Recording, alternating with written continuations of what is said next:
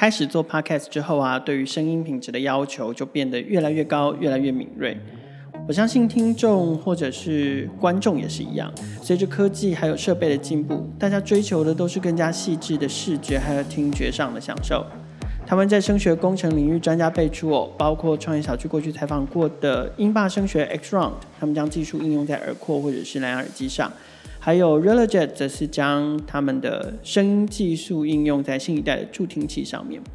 呃，今天要介绍的团队是 Deep Wave，他们要来跟大家聊聊他们的技术强项，如何针对声音进行分析、处理再应用。欢迎收听今天的创业新生代，带你听见创业新生代。今天创业新生代的节目现场，我们要聊一聊声音有关的科技。有这个，我想不管是在听 Podcast 的听众，或者是你自己是呃 Podcaster。其实应该都很关心跟声音有关的技术。我们邀请到的是 Deep Wave 的共同创办人及执行长林志源 Henry。我们先请 Henry 跟听众朋友打个招呼。Hello，创业新生代的听众朋友们，大家好。那我是 Deep Wave 智能 Deep Wave 的共同创办人 Henry。Henry 可以介绍一下你自己的背景？就是你怎么会做声音这件事？好，声音其实对我们来说，就是呃，其实就算是比较生命里一个。呃，怎么说，就是逃不掉的一个内容。对，因为我们一出生第一件事情就是用声音表达我们的存在，这样。对对对，没错。然后刚好，呃，这也是牵扯到就是我们的创业故事。那这等一下可以再稍微详细一点讲。那主要就是说，声音其实离不开我的前一份工作，然后这份工作，那甚至是未来，我相信这个企业，然后也能。影响到很多人，这样。你自己的你自己的学经历的背景都在跟这个这个声音这个科技有关吗？还是？好，那我主要也是学工程的，那主要也是学电机、资工相关的一些课程。Uh-huh. 那呃，其实真的学音乐，说真的，其实是到出了社会之后，然后在一个笔电代工业的公呃笔电代工业的公司里面。然后担任声学工程师，声音的声，声学工程师。Oh, 那其实我们主要大部分的知识都是进了那个 team，然后进了那间公司之后，然后再慢慢学的。OK OK，所以你你自己的职业背景里面是声学工程。对，那我们主要的负责内容包含说笔电啊，包含说呃一些，包含说智慧型喇叭这样子。嗯、那我们主要的工作可以声控对。主要工作内容就是包含说，哎、欸，不管是今天用了这台笔电，那它的声整个声学体验都是我们的工作范畴，包含说喇叭播的声音好不好，麦克风录的声音好不好，嗯，然后一直到我们语音开会的时候，这个品质好不好，其实都是整套软硬体所带来的体验，都是我们的工作内容的范畴。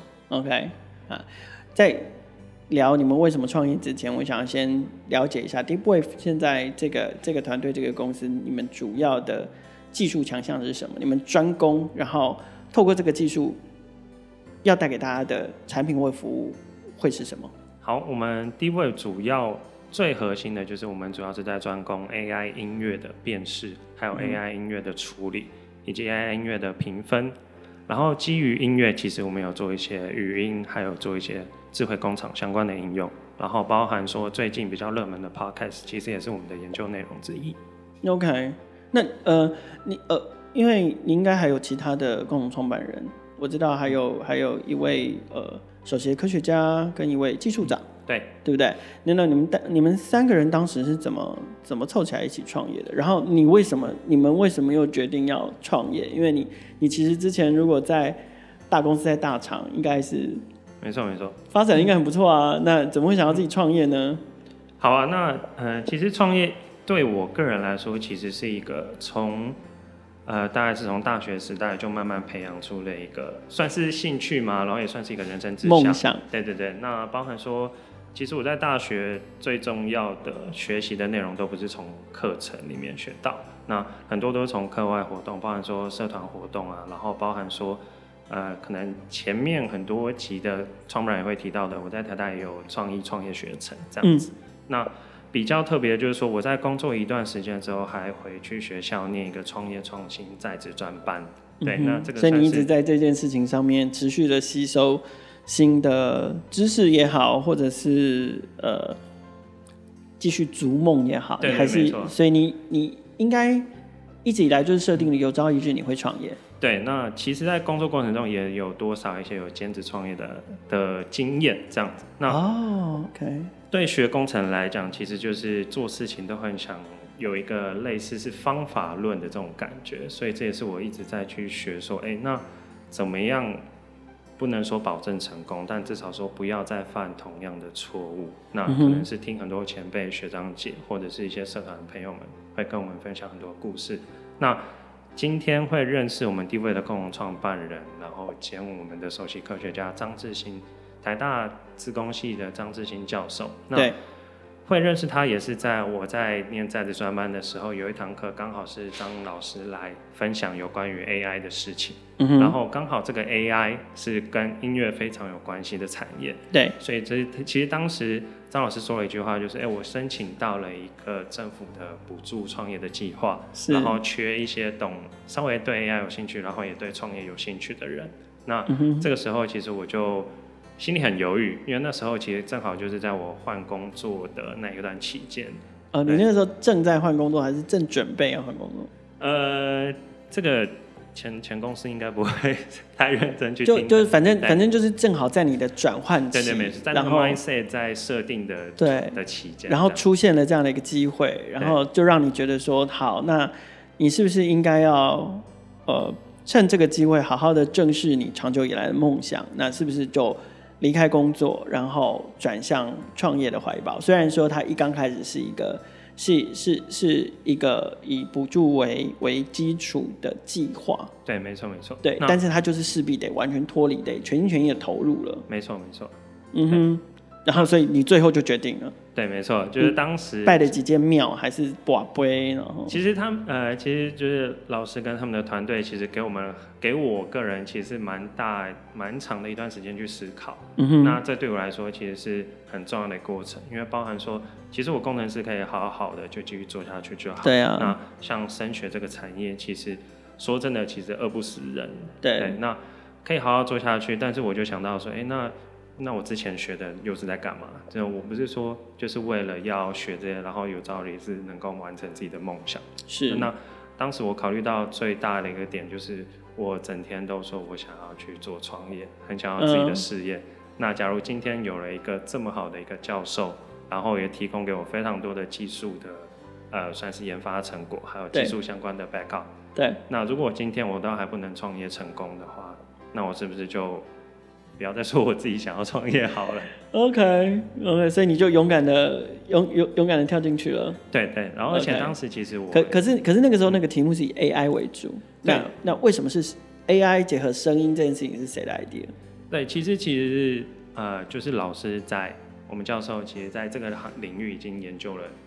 将近有二三十年了哦，所以老师的老师的 background 专业也是声音，对，其实就是在音乐处理相关的技术上。那只是说刚好近几年 AI 非常盛行，所以其实 AI 这个出现也把它过去很多的研究成果都稍微再翻新了一遍，对，包含说 performance 变得更好，速度变得更快，然后准确率变得更高，这样。对，那所以其实这些 AI 为它以前的研究又更等于是说把这个。演算法的成果又再提升了一个境界，然后让我们能够带着这些更新的 AI，算是数位音乐处理相关的技术，能够带着这样的技术来去市场上找市场在哪里，然后商品是有哪一些是可以满足这个市场缺口。嗯哼，嗯哼。那所以这个计，因因为一刚开始它是计划嘛，那呃，你们是一开始就是一开始先以计划的方式。在做还是一开始就成立的公司？好，其实我们这个申请的计划也是在呃，等于说算是前任政府对非常积极在推动的一个叫做“架创计划”。嗯，那架创计划其实最主要想要达成的目标就是补助跟辅导这些学校教授们，让他们能够让自己的研究成果在这个市场上能够找到自己的一块地，是，然后能够。顺利的开创一个新事业，然后如果顺利的话，也能够达到一个独角兽的规模。是。那我们是在二零一六，二零一六，呃，二零更正一下，二零一七年底的时候，然后获选进入这个计划。然后我们做了一年又九个月的时间，然后在这个计划一结束的时候，其实我们就成立了我们自己的公司。OK。那也就是现在的 D-Wave 智能，然后到八月底是刚满一年的时间，这样子。可是讲音乐处理或者是声声音的处理，呃音乐分析，然后结合了 AI，这个市场上应该不乏竞争者。所以呃，相较于你们分你们，我不知道你们有分析过市面上竞争者，你们相对的优势是什么？好啊，其实我们最大的优势就是在于说，我们是在这个领域已经深耕了二十多年。是，所以其实当今天，比方说我们呃一个经验就是，我们教授说了，我们今天要 launch 什么样的产品，是，然后当他们丢到所谓他们的一个 research 的社群里面之后，其实就有来自世界各国的 email 就飞过来，是，包含说，哎，你们这个系统好有趣，然后或者说你们这个系统其实是。远远的超越了他们目前正在用的一个准确率或者是效率，嗯、那他们就会问说，哎、欸，那这个系统什么时候他们可以拿来用？或者是有一些更有学术的背景的，就会问说，哎、欸，你们这个系统是不是有相关的论文可以给我参考？这样子、嗯，对，那这些信件都是来自不管是欧洲各国，或者是美国各国，甚至是日本，然后有一些东南亚国家也都有相对应。然后最重要的，其实很多也是在这个 research 的社群里面。然后研究了一段时间之后，出去大企业工作的这些算是科学家们，是那所以其实这些需求也会很多都会来自世界比较顶尖的企业，嗯哼，那相对来说就是等于是说帮我们找到一些市场上的缺口，这样。OK，好，但是呃，因为音乐分析是概念，人工智慧是概念。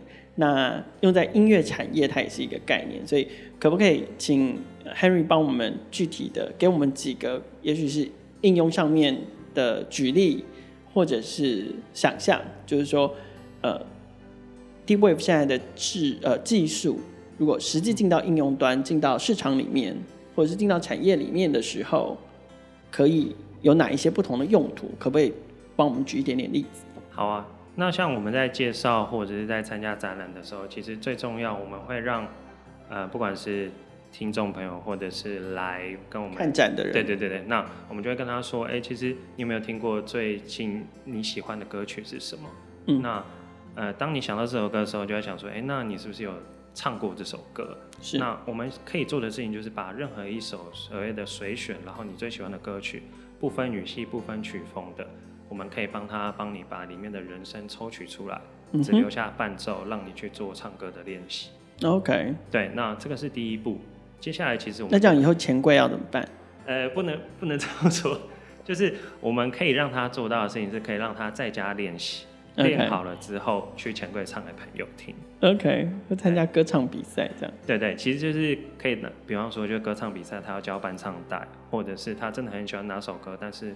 没有时间或是没有金钱，能够每一次都去 KTV 练唱，或者是没有这个脸去跟朋友每次都说，哎、欸，陪我练一下唱的这种时候。可是，可是这种技术在呃，可能像中国欢歌这一类的 App 里面，它有，他们有类似的功能嘛？基本上他们就是把人声压得比较小。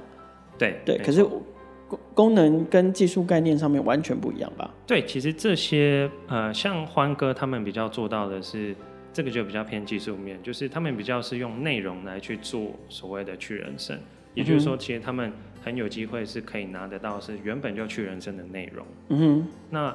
一般，比方说像呃夜市，可能大家稍微都有看过，或者现在网络上常常在卖的，就是去人声麦，对，有具有去人声功能的麦克风。对，这个就是他们就是用所谓的硬体的解决方案，是，然后用硬体的方式把人声去做到压低，不能说做到完全的去除。OK，所以让人的声音听起来的时候，在人人的耳朵听起来，人的声音就会相对来说比较小，它会比较像回音，有一点点像是回音的概念。对对，其实他把人声压下去之后，接下来做的另外一段处理就是把回音加大，嗯，所以其实就会让你听起来很像，哎、对他把伴唱带处理的很好，这种感觉。然后每个唱的人就会觉得自己唱的很好，对，是因为就是唱将功能。对对对，因为那些他背景其实衬了那个衬了原唱的声音，对对对，然后还加大了 echo 这样子。对那你们的技术概念呢？我们技术概念完全抽掉，呃，应该说不是说抽掉，而是比方说。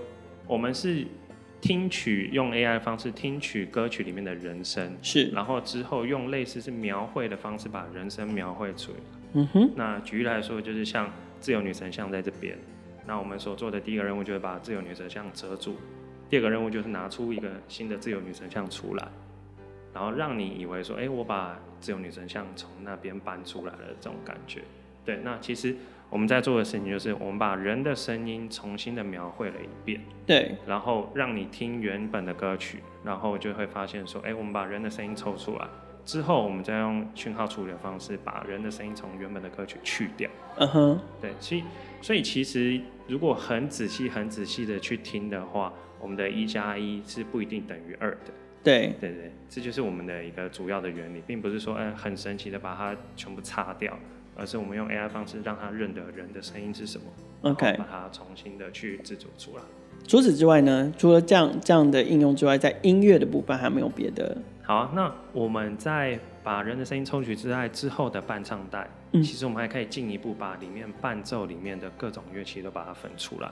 嗯，各种乐器，钢琴、吉他、鼓都把它分出来。对，然后呢，人的声音抽掉就让你练唱歌，钢琴的声音抽掉就让你练钢琴，嗯，鼓的声音让你抽掉就让你练鼓，哦 okay。对，类似这样子。那我们也是真的有去实际上探访很多大中小型的，算是音乐教育的机构、团体或者是个人，然后发现说，其实这一块的需求是蛮呃，怎么说，就是蛮有它的利基点。嗯哼。对。那那那如果是这样，那可不可以做乐谱？乐谱，呃，概念上应该是可以。概念上是可以，但是实际上，因为乐谱就是，比方说同一首歌，其实就有很多张乐谱。对啊，不同的乐器就不同的谱，甚至是给大师大师弹奏的，跟给我弹奏的，很明显就不同两个不同的等级，因为难度不一样。对对对对对，所以其实一张谱就是要一段时间，那十张谱就要十段时间，那这就是我们当初，哎，那可不可以用 AI 的方式，用参数的方式，快速的调整，说一首歌我们要一百张谱，我们就下一百个参数在。很短的时间内就可以产生出来，嗯哼，对，那这个是我们最终的目标。但实际上来说，这段其实离呃这个理想还有一段距离，包含说这里面包含蛮多个因素。那其中一个最大的因素就是人的主观因素，嗯哼，对。那比方说这首谱到底好不好？嗯，那呃这个 AI 肯定不会知道，因为这是他做出来的东西，但是人就会。好，比方说试弹几个音，他就知道说这个谱不够完整，或者是 AI 听到的音乐跟人听到的音乐一不一样。对，那人很有呃，人很习惯性的觉得说，哎、欸，这里有歌词，那这里的谱大概就是要长这个样子.跟着人的声音走。嗯、那其实 AI 听到的很有可能不是这个样子，所以就变成说 AI 画出来这张谱跟他们脑袋中那个旋律可能不太一样。嗯，因为这样听下来，就是其实 Deep Wave 的。那个技术原理就是先分析再处理嘛。对，针对声音就是先进行分析描绘，然后再进行处理。那可不可以应用在 Podcast 产业？比如说像我们刚刚录音的时候，我们录音录音环境外面走过了一群就是我吵闹的同事们，那势必可能会带来一些热闹的声音。那针对 Podcast 产业里面有没有一些应用或者是解决方案？好啊，其实。就像我们从把人的声音从歌曲里面抽取了出来一样，对，我们的 AI 懂的是人的声音是长什么样子，对，所以其实，在录完不管是 Podcast 或是任何节目之后，我们可以把人的声音再重新抽取出来一次，然后让这个人的声音能够更加凸显，嗯，然后去避免掉说其他的声音，比方说环境的声音、冷气的声音，甚至是任何突然出现的各种噪音，对，那最明显的就是比方说在骑车、开车。摇下窗户的时候，其实那个风的声音就非常明显。对，那这个是用 AI 很快速的就可以解决掉一件事情。都可以处理的。那回音呢？回音其实也很，呃，应该说回音其实也是一个很好处理的事情，因为它其实是人的声音再加各种各各式各样的反射绕射，所以其实人的声音对我们来说是很好处理的。那像、嗯，其实我也想要问一下凯尔，就是说。你在录 podcast 的时候，不管是在后置或在录音的时候，也会遇到类似的问题。会啊，就是其实 Henry 真的超超专业的。他在呃我们节目开始之前，我们在聊天，就是说他听了他听过几次呃创意新生代的节目，然后我们聊到回音这个问题的时候，他就说嗯听得出来你们的节目是在不同的空间录的，就是呃可能对于声音不是那么那么理解或者是那么敏锐的听众可能会。以为说，哎、欸，回音是因为透过不同的设定去造成的。事实上，其实节目的回音，呃，最主要的关键因素是空间。对，然后呃，因为因为我们的节目其实是在我们公司不同的会议室里面进行录音的，所以随着空间的大小、空间的组成，然后它的它的墙面的结构等等的，还有还有会议室里面东西的多寡，其实它都会造成回音的大小。对，那其实我我相信对很多业余 podcaster 来说，我觉得回音这件事情一定是最痛苦的。那当然，我们也有听百灵果的节目嘛。百灵果的节目也建议我们说，哦，你可以去学陈绮贞一样，在衣柜里面录音这样子。对，OK，那当然是一个，或者是你可以在你录音环境里面挂很多的布啊，或者是吸音棉啊。对，但是我我们基本上如果没办法做这件事情的话，透过 Deep Wave 的技术，能够处理回音这件事吗？对，确实是可以的。那我们现在有一些展示性的网站，或者展示，你可以叫它叫做展示性的产品。嗯，那比方说就是。我们常常在看 YouTube 的时候，就会觉得说，某一些 YouTuber 他为什么不用好一点的麦克风？对，或者是他就是他根本就是在户外录音，那真的没办法，有一些车子的声音啊，或者是山水风，那就避不掉啊。对，那很多时候就觉得说，哎，他为什么不能再把自己的硬体做一个升级？比方说，就是别一个麦克风啊，别的好好的。嗯，对，那像呃现在一些。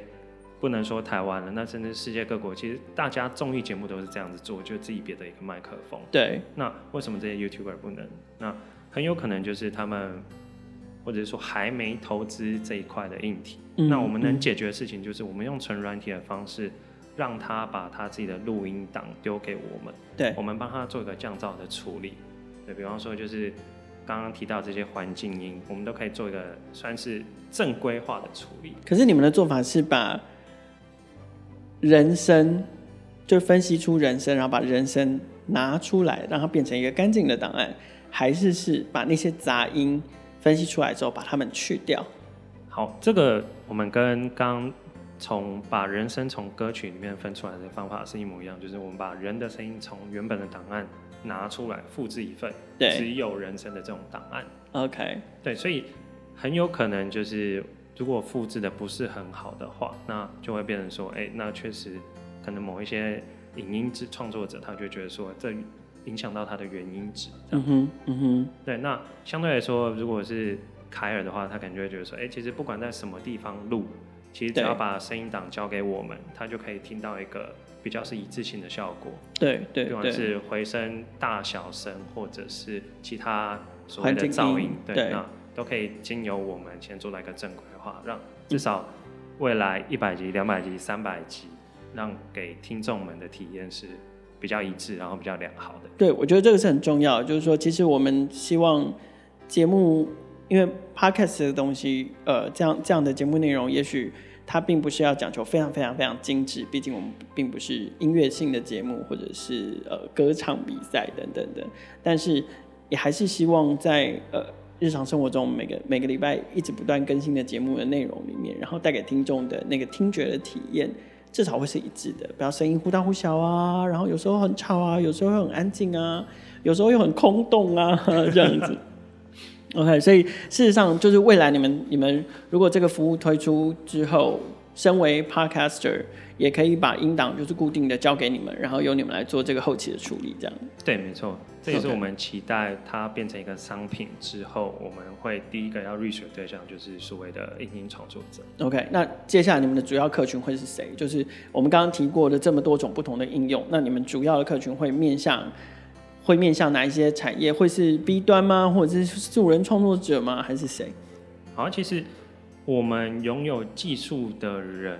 其实，在这个产业是有点尴尬的地方，是我们必须要跟有内容的人合作。嗯哼，对。那再来就是，那我们跟有内容的合作之后，我们钱要跟谁收？对这个问题。对，对。那不能说有内容的人就比较，呃，不能说有内容的人就比较不那么有钱。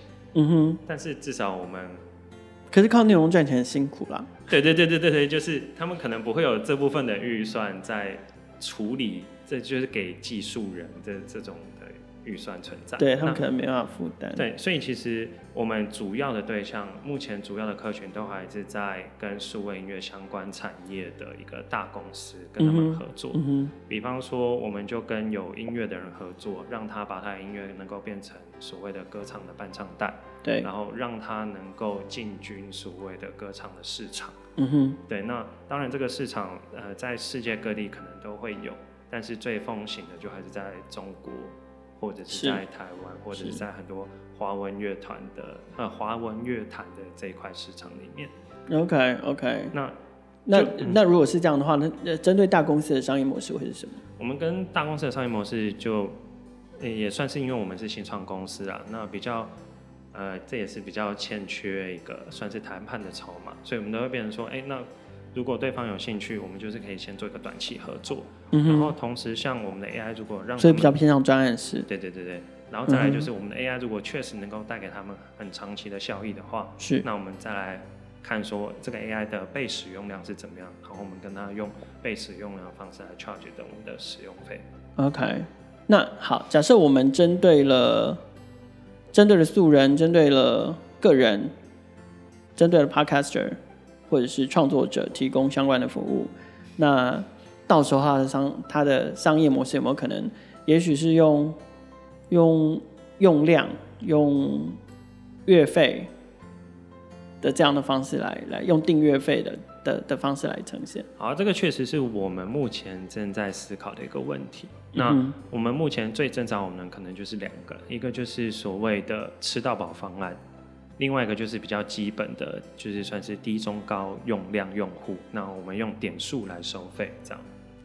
OK，可能就像游戏里面一样，哦、对对对，就是你换成游戏币，然后用多少就多少被扣掉。对。那最终目标就是有一个是订所谓吃到饱的订阅方案，这样。Okay. 那呃，音乐好，Podcast 这这两个应用场景我们刚聊过了。那我知道，呃，先前看到其他的媒体采访的时候，其实有提到，就是也许还可以用在医疗啊，用在教育的领域的这个这些应用，可不可以给我们也一样给我们一两个想象？关于如果我们要切到其他的产业或其他的应用领域的时候，它呃，就是音乐或者是声音会跟医疗或跟教育之间的关系会是什么？好，啊那这边我就是要再稍微提一下，就是我们的技术本质就是在处理音乐本身。我们可以让 AI 去了解说我们所要辨识的那个讯号、那个声音长什么样子。对，那这个是人比较没有办法有效率的处理好的地方，是在人的眼睛其实可以一秒钟可以看很多张。图片这个都没有问题，是。很多张照片都没有问题，但是人的耳朵一秒钟就是只能听一秒钟的音乐，嗯哼，所以其实这就会造成说，哎，那他们要在分类音乐或者在管理音乐上，本身就是要花比管理图片更多的时间。对，那这就是让我们有 AI 切入的空间，比方说我们让 AI 听得懂歌曲里面人的声音是什么样子，在影片在录音档里面人的声音长什么样子。那我们可以让它再更进一步发挥到所谓的工厂里面，比方说这台马达，在工厂里面也可以。对，这个马达，这个冷气，或者是这一台所谓的泵浦，它该发出的声音是什么样子？哦，然后如果它有一点点的异常，也许可以透过声音就早期发现。对，其实而且这个声音，这个变化是线性的。就不会说是到哪一天真的有东西破掉了，或者是消失了，那它才会有这个，或者它不转了。对对对对，不要等到它不转的那一天，或者是不要等到它起火的那一天，对对对，或者是不要等到它耗了大量的电的那一天。没错，就是以影像来说，它起火了才会被拍到。嗯哼，对，但是在起火之前，其实会有一些声音出现。或者是在两三天前，它有一点不正常的声音就开始出现。对对对。那举例来说，就是我刚刚提到那些设备，其实都有一个共共同点，是它不是裸露在外面。嗯哼。所以其实这个用摄呃，所谓用 camera 去照它，其实是照不出一个所以然。对。所以我们目前配合的一个业主，他就是给我们一个很明确的目标，就是说他们不想要一直派人去巡逻。然后甚至是他们这几台机器本身就是要二十四小时开着的，嗯，他不想要因为可能要关掉的这个可能性，所以去把停机、停机检修、停机检修通常都得付出代价。对，没错。但是他也不可能二十四小时巡，然后问题也不会发生在有人去的时候才才起火。对，非常正确。对，所以其实他们也是需要，等于说也是需要一个人。帮他背书说，哎，这个东西该停机了，请停机，不要再让它继续的所谓的过载下去。所以靠着靠着监测声音来进行安检。对，这个是对我们来说算是很新的市场，然后其实也是一些创业的前辈告诉我们说，这一块其实是可行的，因为很多在切入智慧制造相关的厂商里面，他们的最主要核心技术就在视觉相关的辨识方式。是。那其实我们是从听觉切入的话，虽然说市场上相对来说会少很多，但是其实这就是一个，呃，等于是说能够避开大部分的竞争者，然后可以跟我们。呃所谓的相关的需求者，然后建立更深的一个 bonding 的一个方法。嗯哼，那教育的部分呢？就是前面有提到，呃，也许我这首歌我想要练习鼓的部分，可是其他的乐器我还是要还是要留着嘛，我才知道我这样子打打的好不好，有没有搭上声音。嗯。那我想把鼓抽掉，像这样子可以可以作为鼓的练习。那还有没有还有没有其他有可能在教育上面的应用？好啊，其实我们刚刚都是一直在谈的比较偏音乐娱乐相关的市场。对。其实今天假设凯尔今天出了一张专辑，然后我们把凯尔你的声音抽掉，嗯哼，然后今天我是学你唱歌的人，那我就可以把我的声音跟你的声音去做一个算是比对比对，然后告诉呃，所谓告诉我说，哎，我哪边唱的没有你那么好，对，那我们该要我该要怎样努力才能够唱得跟你一样好？这个其实是需要一个资料累积。然后像这一段声音对声音的比对，嗯，其实这个就是我们最擅长的地方。有模仿秀训练班，哎，对，这个又是另外一个市场。那 OK，对，那就等于是说，好，那今天把人声抽掉，就是学唱歌，教唱歌，教你怎么唱歌。那钢琴、吉他也是一样，就是我们能够教你怎么弹钢琴，然后 coach 你去学鼓。然后正音是不是也可以？对，没错，正音是我们另外一个市场，就是对。因为像这样的技术，其实我们就可以很明显的定义说，每一个音节应该是怎么样讲的。或语言学习。对，那每一个音节对我们来说就是一个正确的讯号。对，那这个时候我们就可以告诉所谓的这一个诊断者，然后让他知道说他哪一个音节不是讲的特别的好。嗯哼。那这种时候，对于一些嗯所谓需要正音的人，或者是讲话比较没有那么标准的人，能够有一些量化的、客观的评论的效果，这样。所以，所以那个，呃，应用场景很有可能是，比如说某一个服务或某一个 App，它先用它先用语音，先用电脑语音告诉你一句话，比如说四十四只石狮子。然后你再跟着讲一次四十四只石狮子，对，然后就看你有没有讲错的地方，有讲错的地方就打就打叉这样。对，然后可能就会叫你一直唱，一直一直讲，一直讲这样。好，我不要再讲第三次，因为我觉得我讲第三次就老红。OK，可以讲抱着飞机上飞机。抱着飞机上飞机，OK，可是没有飞机啊，所以还好。抱着飞机上飞机这样，对，就是类似这样子的一个正音的效果。因为我们其实我们也知道说他要讲的内容是什么，所以其实我们也不是用语音辨识的方式，而就是让他知道说他跟他该讲的所谓的一个差距是长什么样子这样。OK，好，所以这个是未来应用。那我们最后一个问题想请教，就是说，那预计你们预计大概最快？什么时候会会正式推出你们第一个产品或者是服务？好，那我们目前刚刚讲到的一些工具，其实都已经放在我们的官方网站上，有一些展示性的，都大家都可以上去玩一下。对，那正确来说，就是我们的第一个商品，可能就是会是在提供给音乐学习者或者是音乐创作者相关的去人声的服务，甚至是一些消噪音的服务。这个我们预计是在今年年底之前就会推出了，在 Q4 结束之前就可以看到。对，甚至在 Q3 结束前就会可能就会有一些试营运的消息出现。这样。今天非常谢谢 Deepwave 的共同创办人及执行长 Henry 来上节目分享 Deepwave 的各种应用。呃，其实 Deepwave 是创梦市集第六期的团队，我们今天其实也是透过创梦市集的推荐，邀请到 Deepwave 来跟我们分享哦。目前创梦市集正在进行第八期团队的招募，那他们针对的呃招募的这个团队的类型呢，主要是针对互动娱乐、电商民生或者是跨域创新这三大类别的新创团队来进行招募。呃，只要是入选的团队，就会有机会可以获得约两百万的这个种子投资机会，然后客制化、深度的新创团队的辅导，还有更重要的就是呃丰富的这个创梦市集的股东还有校友的人脉网络，可以一起共享给新创团队。招募期间到二零二零年的十一月十五号为止，有兴趣的新创团队记记得要把握这个招募期哦。创业新生代的节目每周都会固定更新，并且在 KKBOX、First Story、SoundOn、Spotify、Apple Podcast、Google Podcast 还有 Castbox 上面播出。欢迎不同平台上面的听众朋友订阅跟分享我们的节目，和创业小聚一起共同关注更多的创业新生代。